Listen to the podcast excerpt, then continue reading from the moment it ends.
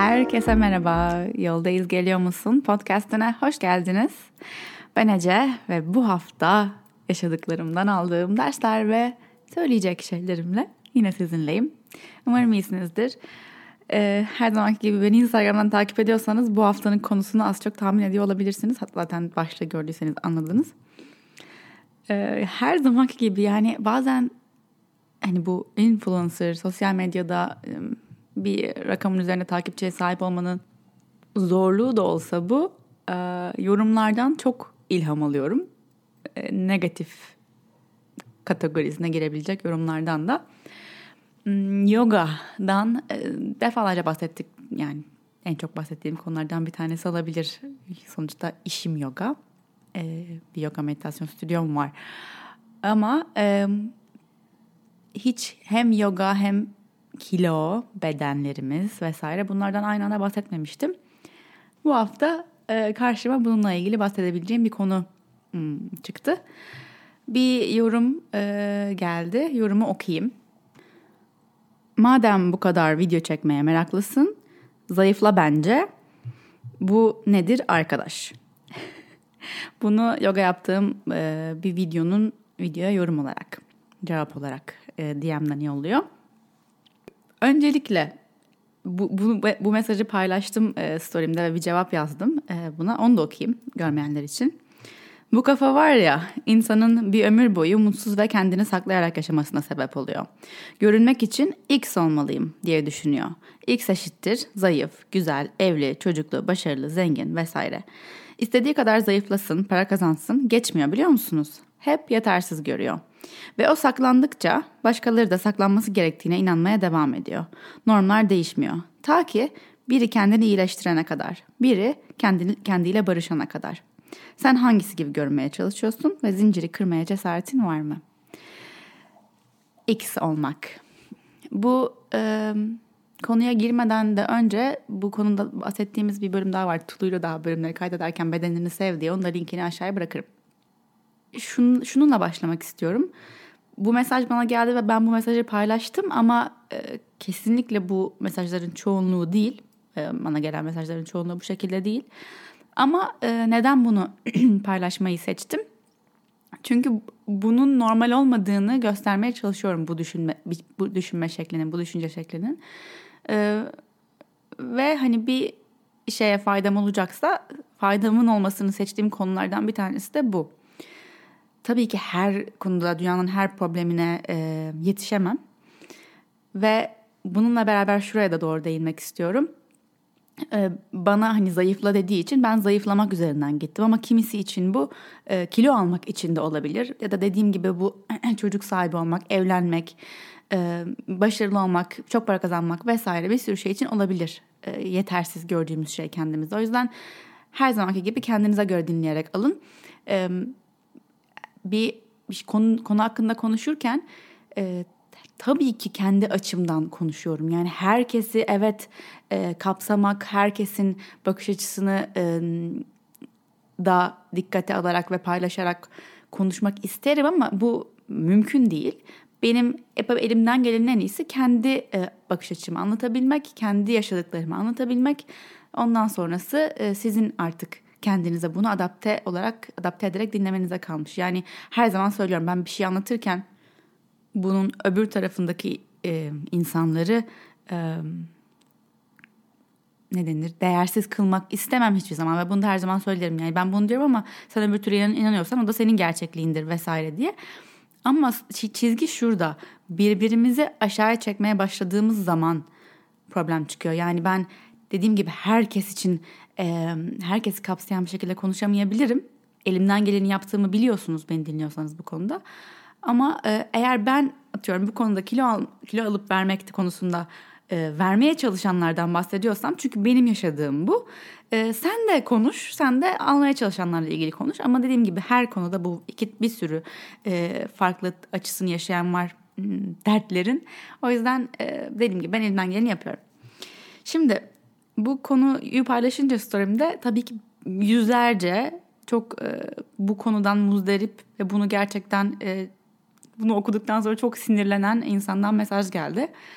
E, sinirlenmenizi çok iyi anlayabiliyorum.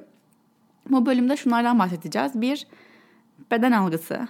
Ee, medyanın, sosyal medyanın bize dayattığı ve bunun psikolojimize, beslenmemize, sağlığımıza olan yansımaları, tetiklenmemiz, nelerden tetiklendiğimiz, kusursuzluk ve kalıp kalıplar oluşturulan kalıplar yine sosyal medyada, kadının kadına şiddeti e, ve birini savunurken e, dediğim gibi öbürünü dışlamamaya çalışmak.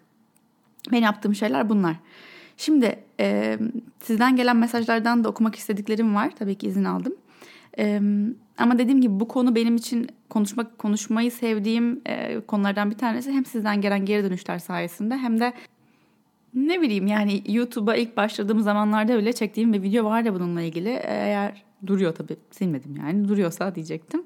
Aşağıya ona linkini koyarım. Kim bilir ne dedim o videoda hatırlamıyorum bile. Şimdi nereden başlasak? Şimdi bu, me- bu mesaj e, sosyal medyada herhangi bir kendini böyle ortaya koyan, koyan birilerine kesinlikle geliyordur. Herhangi bir konuda yani zayıfla vesaire falan filan kendini paylaşıyorsan e, sosyal medyada görünürsen hatırlıyorum Buse Terim'e bir ara bu çok yapılıyordu.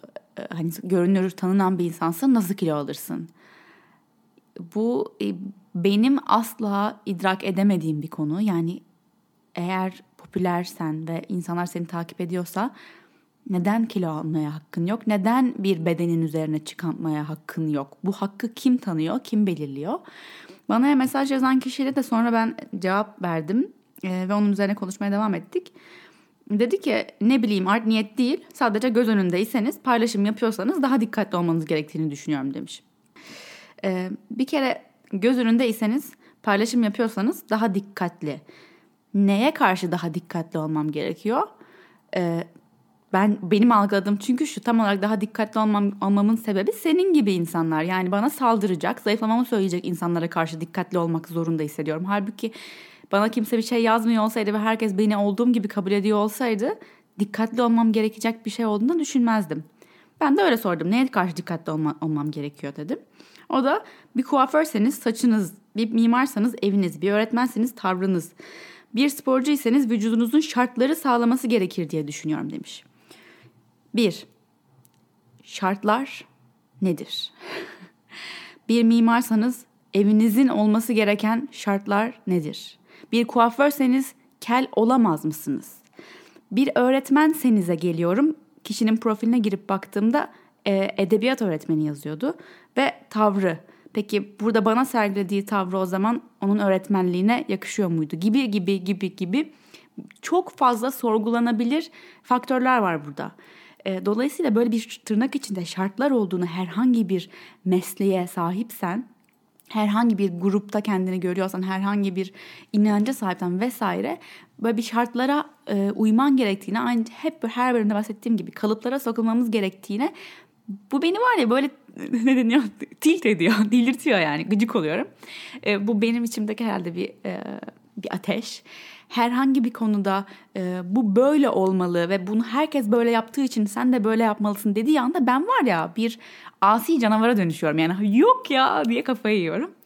E, o da benim benim o da benim o da öyle kabulüm. E, ben de dedim ki bir kere bunun cevap olarak yoganın amacını çok yanlış anlamışsın. Çünkü e, vücudun yoga kesinlikle kimseyi vücuduyla vücudun olması gerektiği şartlar diye bir şey yok. Yani hiçbir yerde böyle bir şey yok. Kimse böyle bir şey söylemedi, söyleyemez. Ancak Instagram'da görebilirsiniz bunu. O da işte asıl problemin ta kendisi. Ee, ve atıyorum mimarın evi e, o da senin güzellik algına uymayabilir. O zaman o mimara yetersiz, yeterli bir mimar olmadığını mı söyleyeceksin? Bir mimar müşterisine tam istediği gibi bir ev verebilir ama kendi evi kendi sevdiği gibidir ve ikisi birbirine hiç benzemeyebilir. Ama özündeki tasarım e, atıyorum hani duvarın ölçüsü e, şeyin ne denir tavanın ölçüsü falan bunlar evet belli. Yogada da böyle mesela ne kadar kalbini besliyorsun ne kadar paylaşıyorsun bunlar aslında vücut size bedenle ilgili hiçbir şeyi yok bunun. Ve hani aslında burada bana söylenen şey zayıfla öyle paylaş. ve bu gerçekten çok tehlikeli bir şey. Şimdi size buradan itibaren kendi hikayemi biraz anlatmaya çalışacağım. Daha önce anlattım mı hatırlamıyorum. Anlattıysam bir de anlatayım zarar gelmez. Çünkü bazen defalarca bunları duymamız gerekiyor. E, hepimizin aslında göründüğünden e, çok daha derin hikayelere sahip olduğumuzu fark etmemiz için. Şimdi zayıfla öyle paylaş. E, özellikle sosyal medyada yoruma açık bir iş yapıyorsan ya da ünlüysen bir bedene ait spesifik ölçülere sahip bir bedene ait sahip olman gerekiyor. Fakat bunun öbür yanından da e, gerekiyor deniyor bu arada öyle bir şey yok bence. Gene delirtmeyin ben öyle bir şey yok. öbür yanından da bu mesajı ben paylaşınca şey mesajları çok geliyor. E sen zaten zayıfsın. Yani anlamadım sen de zayıflaman gerekiyorsa ben ne yapayım? Tam olarak korkutucu olan şey bu zaten. Yani birbirimize yazdığımız bu sözler, bu ne bileyim hakaretler bence bunlar. Birbirini aşağı çekmeye çalışmalar. Sadece o kişiyi değil bir zincirleme etkisiyle hiç sosyal medyada olmasa bile bana yolda geçen biri bunu söylemiş olsa ve bir tek ben duymuş olsam benim e, bunu sünger gibi içime çekerek benim e, iletişim iletişimim olan insanlara aktarışım bunu aynen zincirleyecek. Çünkü ben ondan alacağım onu zayıflamam gerekiyormuş paylaşabilmek için. Yoksa değersiz ve yetersizmişim. Hop onu arkadaşıma, hop onu çocuğuma, hop onu e, kendime yapmaya devam edeceğim. Cesaretse eğer benim yaptığım, e, cesaretin bana ilham veriyor diyenler de vardı çünkü. Ee, ya evet olabilir, olmayabilir. Çünkü ben hala korktuğum çok şey var. Yani belki biraz belki bir çok cesaret gösteriyor olabilirim bedenimi olduğu gibi paylaşmaya çalışarak. Ama korktuğum hala çok şey var ve bunları fark ediyorum. Bu bu sistemin beni de ele ne kadar asi olmaya çalışsam da bunlara karşı bunların beni rahatsız ettiğini fark etsem de bu sistem öyle bir bataklık ki beni de içeri çektiğini hissedebiliyorum.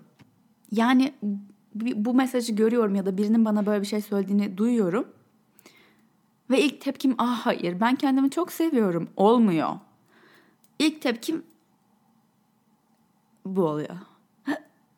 Çünkü bir darbe yiyorsun karnına sanki bir yumruk yiyorsun. Bu kendinle barışma süreci bir gecede, bir günde, bir podcast'i dinleyerek olmuyor. Keşke olsa. Ben hala iyileştirmeye çalışıyorum kendimle ilişkimi. Ve o kadar ne kadar zor olduğunu bildiğim için de bununla ilgili konuşmaya ve paylaşmaya devam ediyorum. Ben kendimden örnekler vereyim. Ee, yaklaşık yani 8 yaşımdan beri kilomu tartılmayı öğrendim. Ee, ve lisede özellikle diyet diyet yapmaya başladım. Kendimi aç bırakmaya başladım. Kendimi kusturmaya başladım. Bu arada yani kusturmak dünyanın en saçma şeyiydi. E, vermiyorsun da kilo yiyip yiyip iğrenç hissediyorsun. E, bir dönem öyle geçti. Sonra yememek için nasıl iştahımı kapatabilirim diyerek sigaraya başladım. Her karnım acıktığında sigara içtim. Sizce daha mantıklı mı birinin kilo ver, verip tırnak içinde sağlıklı olması için, sağlıklı görünmek için sigaraya başlaması? Hayır. Neden bunu yapıyordum? Çünkü mankenleri gör- görüyordum o zamanlar dergilerde. Elinde e, sigara ve kola. Ha demek ki böyle oluyor diyordum. Ve öyle yiyordum. Örnekler buydu karşımda. Yemiyordum daha doğrusu yiyordum değil. Öyle yemiyordum. Hiçbir işe yaramadı. Hiçbir zaman çok zayıf bir insan olmadım. Benim DNA'm, genetiğimde bu yok. Yani bizim aileye bak yok öyle biri. yok hani yok. Yok. Hiç yok. Ee, ve bununla çok uzun zaman savaştım. Çok uzun zaman savaştım. Ne korseler, işte geçen gün paylaştım spor stiliyle yoga yapmam üzerine mutlaka bir tişört giyerim karnım görünmesin diye. E, kalorilerimi hesaplamalar, attığım lokmaya kadar gramına kadar ölçerek öyle ağzıma atmalar. Neler neler neler neler. Ve hala bunlarla bu kadar bunlar hakkında bu kadar rahat konuşabiliyorum belki ama hala bir mesaj geldiğinde bedenimle ilgili tetikleniyorum. Ve tetiklendiğimi fark ediyorum. Fark bu. Aa diyorum hala içeride bir yer var, bir ses var. Orada konuşuyor. Ve diyor ki Ece bak haklı. Bu karantina döneminde çok yedin. Hiç tartılmıyorsun. İyi tartılmıyorsun peki hadi geçtim. Ama bak millet konuşmaya başladı. Sen en iyisi yarın kahvaltı etme. Sen en iyisi bilmem ne yemeği bırak. Sen en iyisi yağ ekleme artık yemeklere. Falan filan falan filan. Ve o sesi duyuyorum. Diyorum ki ya selam. Selam sen yine tetiklendin galiba. Tamam. Bu da böyle. Demek ki hala iyileşmemiş. Peki nasıl iyileşir? Ve bununla beraber şey de geliyor. Ee, o kişiye, sana bunu söyleyen kişiye karşı da öfkeleniyorsun. Ee, öf, bu böyle öfkeler nasıl aşılır? Ee, nasıl sağlıklı bir noktaya gelinir? Bu da süreç bir süreç içinde oluyor ama ilk yapman gereken şey serbest bırakmak. Ve nasıl serbest nasıl bırakılır dediğinde de şey dermişim. Flow Studio serbest bırak meditasyonu. Yok onu da yapın da. Ee, e, düşünceyi fark ettiğin an mesela tetiklendiğimi duydum ben. Kendi içimdeki o sesi duydum. Seni serbest bırakıyorum diyorum. Ve bunu kendi kendime söylüyorum yani kafamdaki sese söylüyorum. Seni serbest bırakıyorum. Şöyle bir gerçek var ki zihninden geçen her düşünce gerçek değil. Sindir bunu bir. Çünkü zihninden geçen her düşünce gerçek olsaydı vay anam vay. Hoş olmazdı. Ve aynı şekilde zihninden geçen her düşünce paylaşmaya değer olmayabilir. Zihin bu maymun. Maymun gibi. Bıdı bıdı bıdı bıdı bıdı. O yüzden mesela şöyle düşünelim. Zihninden bir düşünce geçti. Ve hakikaten düşündüm belki benim story'mi izlerken kilolu ve yapmamalı, paylaşmamalı. Bunu neden paylaşıyorsun? Yapmamalı, paylaşmamalı. Gerçek mi bu? Ve bunu yazarken ve bu düşünceni zihninden çıkarıp evrene atarken ki niyetin ne? Çünkü her şey bir düşünce. Düşünceler sonsuz bitmiyor. Ama senin kontrolün olan yer, hayatında gerçekten e, sorumluluk alabileceğin yer bu düşünceleri zihinden çıkarıp evrene paylaştığın anda başlıyor. Sen hangi düşünceleri dışarıya paylaşmak istiyorsun ve neden? Neden, neden, neden? Bazen hatta belki çoğu zaman sessizlik konuşmaktan çok daha fazla şey anlatır ve çok daha değerlidir ve seni çok daha ileriye götürür. O yüzden bin kere düşün bir kere söyle. Neden söylüyorum bunu? Evet çok kolay yazıp enter'a basmak. Ama bunun etkisi senin o mesajı attığında hop benden çıktı artık ona gitsin olmuyor. O senin bünyende de dönmeye, sirküle edilmeye devam ediyor. Ve sen de bu bataklığın bir parçası olmuş. O bataklığı derinleştirmeye, pisleştirmeye devam etmiş oluyorsun. Senin içinde olabilir bu düşünce bak. Olamaz demiyorum bende de oluyor. Yani içimde çok kibar bir taraf da var, çok kaba bir taraf da var. Bunu hep söylüyorum. Ama sen hangisini olmayı seçiyorsun? Hangisini paylaşmayı seçiyorsun? Hem de kendinle konuşurken de aynı şekilde. Düşünce geliyor. Hangisini bütün gün düşünmeye devam etmek istiyorsun? Hangisini serbest bırakmayı seçeceksin? Ben tetikleyen, beni tetikleyen düşünceleri serbest bırakıyorum demeye çalışıyorum. Hemen oluyor mu? Hayır. Ama o kadar garip bir şey ki mesela gerçekten bu karantina dönemi boyunca hiç tartılmadım. İlk başlarda belki bir tartılmışımdır. Ama tartıya çıkmak istemiyorum şu an. Belki almışımdır, belki almamışımdır. Vermediğim kesin. ee, ama sorun şu ki e, çoğunlukla yani günlük bedeninde oynayan kilo ne kadar olabilir? Hani, hadi bir kilo olsun 100 gram, 300 gram, 500 gram ne olabilir yani? Ama sen aynaya bakıyorsun bugün berbat hissediyorsun. Şişim, karnımda çok bilmem ne, bacaklarımda arası açık değil. Ah, en sinir olduğum şey tie gap meselesi. Kollarımda böyle, gıdımda şöyle bilmem ne de bilmem ne. Ondan sonra ertesi gün oluyor. Bugün neşen yerinde. Bugün modun yüksek. Sevdiğin bir kotu giyiyorsun. Sevdiğin bir bluzu giyiyorsun. Ay bugün çok iyiyim ya kendimi çok iyi hissediyorum diyorsun. Tartıda bir şey değişti mi? Hayır. değişmedi. Sen değiştin. Sen değişebilirsin. Bahsedeceğim, bahsettiğim şey de bu aslında. Sana kadın kadına bir şiddet uygulayabilir ki bu bunu neden birbirimize yaptığımız bütün bu bölümün sorguladığı şey. Ama sorun şu. Aynı işte paylaşmak için zayıf olman gerekiyor gibi. Herkes bunu düşünüyor olabilir. Yani paylaşmak için 34 beden olman gerekiyor, 36 beden olman gerekiyor diye düşünüyor olabilir. Ama bir kişinin böyle düşünmemesi her şeyi değiştirebilir. İnanan bir kişi, sana inanan bir kişi her şeyi değiştirebilir ve daha iyisi sana sana inanan ve sana yapabilirsin, sen yeterlisin diyebilecek o bir kişi yine sen olabilirsin. Kimse sana inanmayabilir. Ama inanan bir kişi yeter. O da sen olabilirsin. O kadar enteresan ki bu düşünce yapımız. Kendini e, yani şu an eminim hepiniz düşünüyorsunuz bunu dinlerken ya evet bir gün kendimi öyle hissediyorum bir gün böyle. Şunu giyince iyi hissediyorum bunu giyince hayır. Kimse sana şunu giy, giy, giye, giyebilirsin bunu giyemezsin diyemez. Sen içinde onu giyince iyi hissediyorsan giy. Ne giyince iyi hissediyorsun? Ne yiyince iyi hissediyorsun? Gerçekten iyi hissetmenin e, içeride yarattığı enerjiyi, frekans hissedebilirsin. O yüzden yani öğrettiğim her şey burada da işe yarıyor. Meditasyon, kendini fark etmek, zihnindeki düşünceleri fark etmek. Yaptığımız şey bu. Nirvana'ya ermek değil. Gerçekten şehir insanı için konuşuyorum. Şehir, şehir insanı için öğretmeye çalışıyorum. Sosyal medya kullanan insanlar için. Ben Himalayalara gidip hepimiz e, tarikat kuralım demiyorum. Gerçekten bu dünyanın içinde var olmaya çalışırken nasıl farkında kalabiliriz? Bundan bahsetmeye çalışıyorum. Ve sen fark et. Hangisini sana başkaları böyle olması gerekiyor diye yapıyorsun? Hangisini yaparken gerçekten iyi hissediyorsun ve hepimizin bedenleri gerçekten çok farklı. Benim bedenim 34 beden olunca iyi hissedecek mi bilmiyorum hiç olmadım ama hiç olmadıysam herhalde doğal bir şey değil ya ömrümde olmadım. Ben kendimi bildim bileli göbeğim var. Çocukluk fotoğraflarıma bakıyorum göbeğim var. Elma.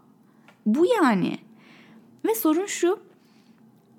E, bu genetik aktarımı gibi kendi bedenimizle ilgili düşünceler de jenerasyondan jenerasyona geçiyor. Ve dediğim gibi bizim ailede genetikler öyle çok fit genetikler değil. Ee, kendi yakın ailemde, çekirdek ailemde çok ciddi kilo problemleri yaşadık. Kilo problemlerin getirdiği arkasından başka problemler yaşadık. Ve ben açıkçası çok sağlıklı bir beden algısı na sahip bir ortamda büyümedim. Ee, ve bu iyileştirilmesi gerçekten çok zor ve hala bu çok yakın çevremde bunu bu konu benim tetikleyici bir konu. Yani aile içinde bu konuşulurken hala tetikleniyorum. Çok da hani başkasının mevzusunu anlatmak yeri değil burası ama e, bazı şeyler aynı genetik gibi işte böyle geliyor sana. E, yüklen yükleniyor. Ve hem kendi dertlerini bu konuyla ilgili bırakacaksın hem de sana e, atalarından gelenleri serbest bırakacaksın. Kolay değil, kolay değil. Ama önce ne biliyor musun? Affetmek desek buna. Yani tüm atalarımı, benden önce gelen tüm aile fertlerimi bana yükledikleri bu beden algısıyla ilgili tüm sosyal medyadaki e, takip ettiğim, beni tetikleyen hesapları, medyayı, reklamcıları, toplumsal kuralları bilmem neyi hepsini önce affetmek istiyorsan eğer kabul etmen lazım. Affetmenin birinci adımı kabul etmek. Yani bunu nasıl yaparlar? Bunu yapmamalılardı. Neden bana bunu verdiler? Bu gene bu DNA, bu genetik, bu düşünce yapısı nasıl olur yerine gelmiş işte. Olmuş işte. Kabul. Ve aynı o zihninin arkasında konuşmaya devam eden ses gibi aynı benim hani tetikleniyor dediğim zihnimin içindeki ses gibi. Bu tüm bunlar olmaya devam edecek. Ailende belki bunlar konuşulacak. Belki televizyonda göreceksin, Instagram'da göreceksin. Belki eşinden, arkadaşlarından duyacaksın her neyse. hep oradayken onlar sen kendi merkezine dönmeye çabalayacaksın. Ve bir gün gerçekten böyle bir şey olacak onlar. E, onların sesi. Suyun altında konuşuyormuş gibi. Ve senin zihnindeki ses de öyle olacak. Hani gene bir açıldığını, frekansı ne denir, kanalın açıldığını duyacaksın ama olacak. Benimki hala gibi konuşuyor. Duyuyorum yani. Ee, ama dediğim gibi yani bu benim için de e, atıyorum işte şey paylaşıyorum yoga yapıyorum spor stiliyle karnım açık öne doğru katlanıyorum katlanıyor yani öne doğru katlanıyorum bak adı üzerine katlanmak karnımda katlanıyor yani kat kat oluyor. e işte bir şey yazıyor inanamıyorum bunu paylaştığına ne büyük cesaret. Ya ne? katlanıyor işte falan oluyor. Hani o bile bazen beni tetikleyebiliyor. Çünkü ben görmemiştim onun öyle olduğunu paylaşırken. Bana normal gelerek paylaşmıştım. Şimdi o bana diyor ki ya her şey bir tetikleyici olabilir. Ama ben onu suçlamıyorum sen beni tetikledin diye. Bak benim içimde bir yer tetiklendi diyorum kendime. Ve bu süreçte böyle seni tetikleyen şeyleri fark ettikçe eğer en azından biraz daha iyileşene kadar kendilerini bu, kendini bunlardan birazcık uzaklaştırman en sağlıklısı diye düşünüyorum.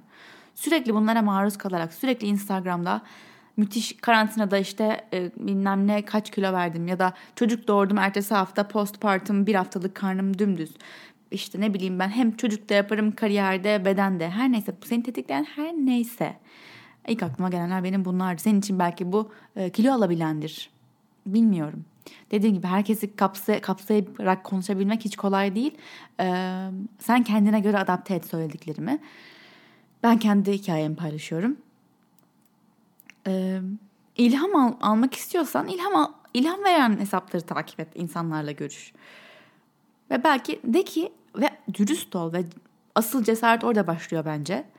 Dürüst ol de ki senin bu yorumun beni incitti. Dolayısıyla ben şu anda seninle bu konuda konuşmak istemiyorum. Eğer başka bir konuda konuşmak istersen konuşalım ama bu konuda konuşmam benim canımı yakıyor. Beni tetikliyor, beni incitiyor. Cesaret burada başlıyor. Kendi duygularını sahiplendiğinde, kendi duygularının e, sorumluluğunu aldığında başlıyor. Bu benim duygum diyorsun yani. Ben böyle hissediyorum. Hissettiğimi de seninle paylaşıyorum. E, seninle hala konuşmak da istiyorum. Ama şu anda hazır değilim bu konuda konuşmaya seninle. Ben hazır değilim. Bu yorum beni acıtıyor. Bunu söyleyebildiğinde, duygularını sahiplenebildiğinde iyileşme sürecin başladı demektir. Spiritüel yolculuğa nasıl başlarım diyorlar bana. Fark etmeye başladığında başlarsın. Öyle bir kitabı okumak, bilmem ne, e, Nepal'e gitmek, Bali'ye gitmek öyle değil. Fark etmeye başladığında, kendi kendini görmeye başladığında, tepkilerini, düşüncelerini, sağını, solunu, o omzundaki şeytanla melek ikisini, ikisini de duymaya başladığında ve hiçbiri olmadığını, hatırlatmaya başladığında belki hemen anlamayacaksın. Belki bu söylediğim cümle nasıl yani hiçbir değilimi idrak edebilmen hemen olmayacak ama hatırlat hatırlata hatırlata hatırlata bir anlama daha sonra da idrak etme sürecine gireceksin. Ha, anladım bu böyle bir şeymiş galiba diyeceksin. İdrak ettiğinde ise bunu böyle damarlarında kemiklerine kadar hissediyor olacaksın. Hiçbiri değilsin. Bu beden değilsin. Bu duygular değilsin. Zihindeki binlerce, o yüz binlerce düşünce değilsin. Mesleğin değilsin. Değerin hiçbir belirlemiyor. Değerin, sen, merkezin, özünde dokunulamaz bir şey. Dokunulamaz bir şey. Dolayısıyla sen ne istiyorsun? Sen nasıl iyi hissediyorsun? Bir mesaj okuyacağım şimdi. Ee, bu arada dün akşam konudan konuya gireyim. Michelle Obama'nın Netflix'te şey çıkmış belgeseli gibi kitabını da okumuştum ben. Ee, şey zannettim ilk önce heyecanlandım tüm kitapta olanları böyle belgesel gibi çekmişler zannettim. Çok kısa kısa görüntülerle onun üzerine röportajı gibi bir e, belgesel ama yine de ben Michelle Obama'nın çok güçlü bir kadın ve çok iyi bir örnek olduğunu düşünüyorum. Bir sahnede röportaja çıkıyor bu tur kitap turunda yani yüzler binlerce insan var orada bilmiyorum kaç bin, 17 bin, 20 bin insan var. Ve herkes kadın sahneye çıktığı zaman çığlık çığlığı ayakta bağırıyor ve alkışlıyor. Çok enteresan geldi bana. Yani bu kadar çok insanın seni alkışlaması, sana yürü be devam et demesi. Aslında bunu bana da diyen çok fazla insan var. Ama bazen hiçbiri bu kadar çok insan alkışlaması bile hiçbir şey ifade etmiyor. Sen kendi kendini alkışlamayı öğrenmedikçe. Ve bazen ve illa bu kadar çok insanın seni alkışlıyor olmasına da gerek yok. Seni tanımasa bile seni alkışlayan insanlar var. Sana yürü devam et durma inan diyen insanlar var. Sana diyorlar. Çünkü onlar da senin gibiler. Seni biliyorlar. Tanımasalar da seni biliyorlar. Aynen bu podcast'i dinleyen yüzlerce, binlerce insan gibi. Birbirinizi biliyorsunuz ve birbirinizi alkışlıyorsunuz. Ama kendinize bunu yapabiliyor musunuz? Ben bile bazen yapamıyorum. Şimdi gelen mesajlardan bir tanesini okuyacağım. Çok bunun gibi çok mesaj geldi ama bunu ayrıca Flow'dan da tanıdığım öğrencilerimden bir tanesi olduğu için çok samimi geldi. Birazcık da konuştuk konu üzerine ve kendi hikayeme de yakın geldiği için okumak istedim. Okuyabilir miyim diye sordum. O da evet dedi. Ee, bu konuda söyleyecek o kadar çok şeyim var ki. Eğer podcast yaparsan bunları da aklının bir kenarında tutar mısın? Tutar, tutmaz mıyım? Konuşurum, okurum bile. Demiş ki benim hayatım boyunca insanlar kilo vermemi istedi. Bunu bekledi. Hayatım boyunca şunu duydum. Uf çok güzel kızsın. Bir de kilo versen, azıcık boğazını tutsan. Bu ne gibi biliyor musun? Aya bakıp çok güzelsin ama bir de sabahları çıksan, karanlıklarda ne işin var demek gibi şu noktada. Anlamsızca kilo verme çabamı şu noktada bıraktım. İnsanlar sorunu kilo vermek zannediyor. Benim için anladım ki kilo sadece bir semptom. Ve bir semptomu tedavi etmeye çalışırsan hiçbir şeye ulaşamazsın. İnsanlar hayatları boyunca diyet yapıyor ve hayatları boyunca kendini kısıtlıyor. Hayatları boyunca kendilerine işkence çektiriyorlar. Mesela bunu şey gibi düşünebiliriz. Lisede sigara içmeye başlayan gençler. Sen ona sigara içmenin zararlarını, zararlarını anlatabilirsin. Bilmiyor mu sanki? Asıl sorman gereken ne oldu da buna yöneldi? Ben yalnızlıktan yönelmiştim mesela demiş. Neyse kilo konusuna dönersem bir gün annemleydik ve şu an 60 yaş civarı hala kilo vermeye çalışıyor. Kendini yıpratıyor, kısıtlıyor. Bunu gördüğüm an o kadar korktum ki. Hepimiz biliyoruz ki anne babamız bizim en büyük aynamız. Ben o an annem, en büyük hayali benim kilo vermem olan annem. Onun gibi hayatım boyunca bu işkenceyi çekeceğim diye çok korktum Ece. Ve o an dedim ki tüm hayatım boyunca yemekle aramda böyle itişmeli, çekişmeli, boğazına dayanmalı, kendimle de tabii, bir ilişki yaşayıp bir de gerçekten kilo veremezsem ve 60 yaşına geldiğimde bütün bu hayatım bu işkenceyle geçmiş olursa bu beni çok korkuttu. Ve dedim ki hayatım boyunca bunu yaşamaktansa kendimi sevip kabul etmek üzerinde çalışsam belki daha mutlu olurum. Belki o da bir ömür sürer ama olsun. İnsanlar bu sözleri neden sarf ediyor biliyor musun? Şunu hiç düşünmüyorlar. O insanlar neler yaşıyor? Diyet yapıp hop kilo verecekler zannediyorlar. O insana bakarken belki küçükken tacize uğradı, belki güvensiz bir ortamda yetişti. Ya da belki kilosu topluma karşı kişisel manifestosu. Bilmiyorlar. Zannediyorlar ki oh sabahtan akşama kadar yiyor. Halbuki yemekle uzaktan yakından alakası yok. Burada daha yazmış ben şimdi sonunu okuyacağım çok uzun oldu çünkü. Biraz içimi döktüm. İnsanlar bana az ye kilo ver dediğinde gülüp geçiyorum artık. Çünkü ne onun altında yatan psikolojik travmalardan haberleri var, ne sayısız denemelerimden, ne de asla yediğim yemekle vücudumda tutmayı seçtiğim kilolardan, ne de korkularımdan. Neyse iyi ki varsın iyi kameralar karşındasın. Oh bak bunlara dayamıyoruz demiş. Şimdi bunu okurken aklıma şey geldi. Moon Circle'lar yapıyorum biliyorsunuz şeyde Flow'da stüdyom var ya kapalı olan. Ve orada bu konu genellikle kadınlar oluyor çemberlerde. Bazen bir iki erkek oluyor ama genellikle kadınların sanırım kadının kadına sosyal medyada şiddet yaptığı gösterdiği bu kadar yoğun zamanlarda kadının kadına desteğini hissetmeye çok ihtiyacımız var bence ve Moon Circle'lar tam olarak bunu yapıyor. Tam olarak yalnız olmadığımızı gösteriyor bize ve bu konu çok geçiyor Moon Circle'larda. Nasıl oluyor? Bir şekilde konu buraya geliyor hep. Ve sanki hani öyle orada konuşan birini dinlemiş gibi oldum. Moon Circle'da konuşan birini dinlemiş gibi oldum bu mesajı okuyarak ve um, çok şey hissettim. Özlediğimi hissettim o çemberleri. Öyle. E, online yap diyorsunuz bu arada Moon Circle çemberlerine ama o işte bir çember içinde beraber oturmanın, birbirinin gözlerine bakmanın enerjisi Zoom'dan nasıl geçer gerçekten bilmiyorum. Belki de böyle yazılarak olabilir. Bilmiyorum bir fikriniz varsa yani Zoom olmayacak istemiyorum Zoom. Başka bir şekilde olursa. Gerçi belki de açılırız bilmiyorum. Yakın zamanda değil gibi gözüküyor bu arada. Yani AVM'lerin açılması benim kafama hiç yatmıyor. Sanki yakın zamanda tüm bunların e, cezasını mı diyeyim bunların bir karşılığı olacak yani bu kadar acele etmenin gibi de geliyor bana. Neyse e, her işte bir hayır mı vardır? Umarım vardır. Pıtı pıtı pıtı sufle geldi yanıma. Hoş geldin. Sen bedenini seviyor musun? Seviyor. Umurunda bile değil. Vermem ha. Ee, neyse bu, bu bunu okudum çünkü yine bazen hani beni hep dinliyorsunuz bir de başka birini dinleyin. O kadar çok var ki ben o kadar çok duydum ki sizden böyle o kadar çok mesaj bana geliyor ki. Ve asıl onlar beni besliyor diyebilirim. Sonuçta hmm,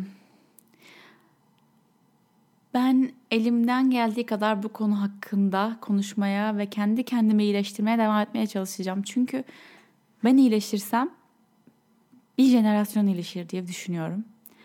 Ee, ve geriye bırakabileceğim en iyi vasiyet bu olabilir. Hiçbir şey olmasa diye düşünüyorum. Ama dediğim gibi ben tetiklenmiyor muyum? Ben de tetikleniyorum. Ee, ben bazen kendimi korumak istemiyor muyum? İstiyorum. Ben bazen uyanıyorum ve kendimi hiç iyi hissetmiyorum aynaya bakınca. O da oluyor. Bir gün uyanıyorum çok hissediyorum. O da oluyor. Ama konu bu değil yani. Konu bu değil. Herhangi bir şey olmak için, sevilmek için, başarılı olmak için, başarı yani diyorum herhangi bir işte, görevde. Kilonun ne önemi var? Ne alaka ya? Ne alaka yani? Umarım zihnimizi, beynimizi, e, yeteneklerimizi ve becerilerimizi, enerjimizi en önemlisi bundan çok daha önemli yerlere aktarmaya başlarız. Ben bunu ömrümde görmeyi diliyorum. Umarım size göz kırptığımı hissedebiliyorsunuzdur. Flow Online dersler devam ediyor. Online platformumuzu açtık bilmiyorsanız, duymadıysanız bir önceki bölümlerde. Ee, derslerimiz her hafta, bu hafta iki yeni ders ekledik. Bu hafta iki yeni ders daha gelecek. Ee, yeni e, her seviyeye uygun çeşit çeşit e, tarz tarz, stil stil dersler eklenmeye devam ediyor. Kütüphanemiz, kütüphanemiz gittikçe büyüyor. Bu arada şunu da hatırlatayım. Bu üyeliğinizi eğer şu anda yaparsanız, şu an çünkü indirimli fiyattan başlattık. Bu şekilde üyelik başlatırsanız ileride biz bu bir açılış fiyatı ayrıca Covid fiyatı hani olabildiğince uygun fiyat yap, yaparak başlattık. İleride birazcık daha artacak. Normal fiyatına ulaşacak yani kütüphanemize genişledikçe. E, o zamana o zamandan önce üyeliğinizi başlatmış olursanız biz fiyatı değiştirsek bile siz aynı fiyattan ücretlendirilmeye, üyeliğiniz o şekilde devam etmeye baş, devam edecek. E, dolayısıyla zam görmeyeceksiniz yani. Bu hani bizimle yolun en başından beri beraber olanlara en azından böyle bir teşekkür edebiliriz diye düşündük. Öyle yani aklınızda varsa bence kaçırmayın. Bizimle yogaya başlarsanız, bizimle yogaya devam ederseniz, bizi evinize davet ederseniz çok seviniriz. Tüm linkler, bilgiler, bana ulaşabileceğiniz şeyler aşağıda açıklamalarda. Sizi seviyorum, öpüyorum. Bir sonraki bölüme kadar yoldayız. Geliyor musun?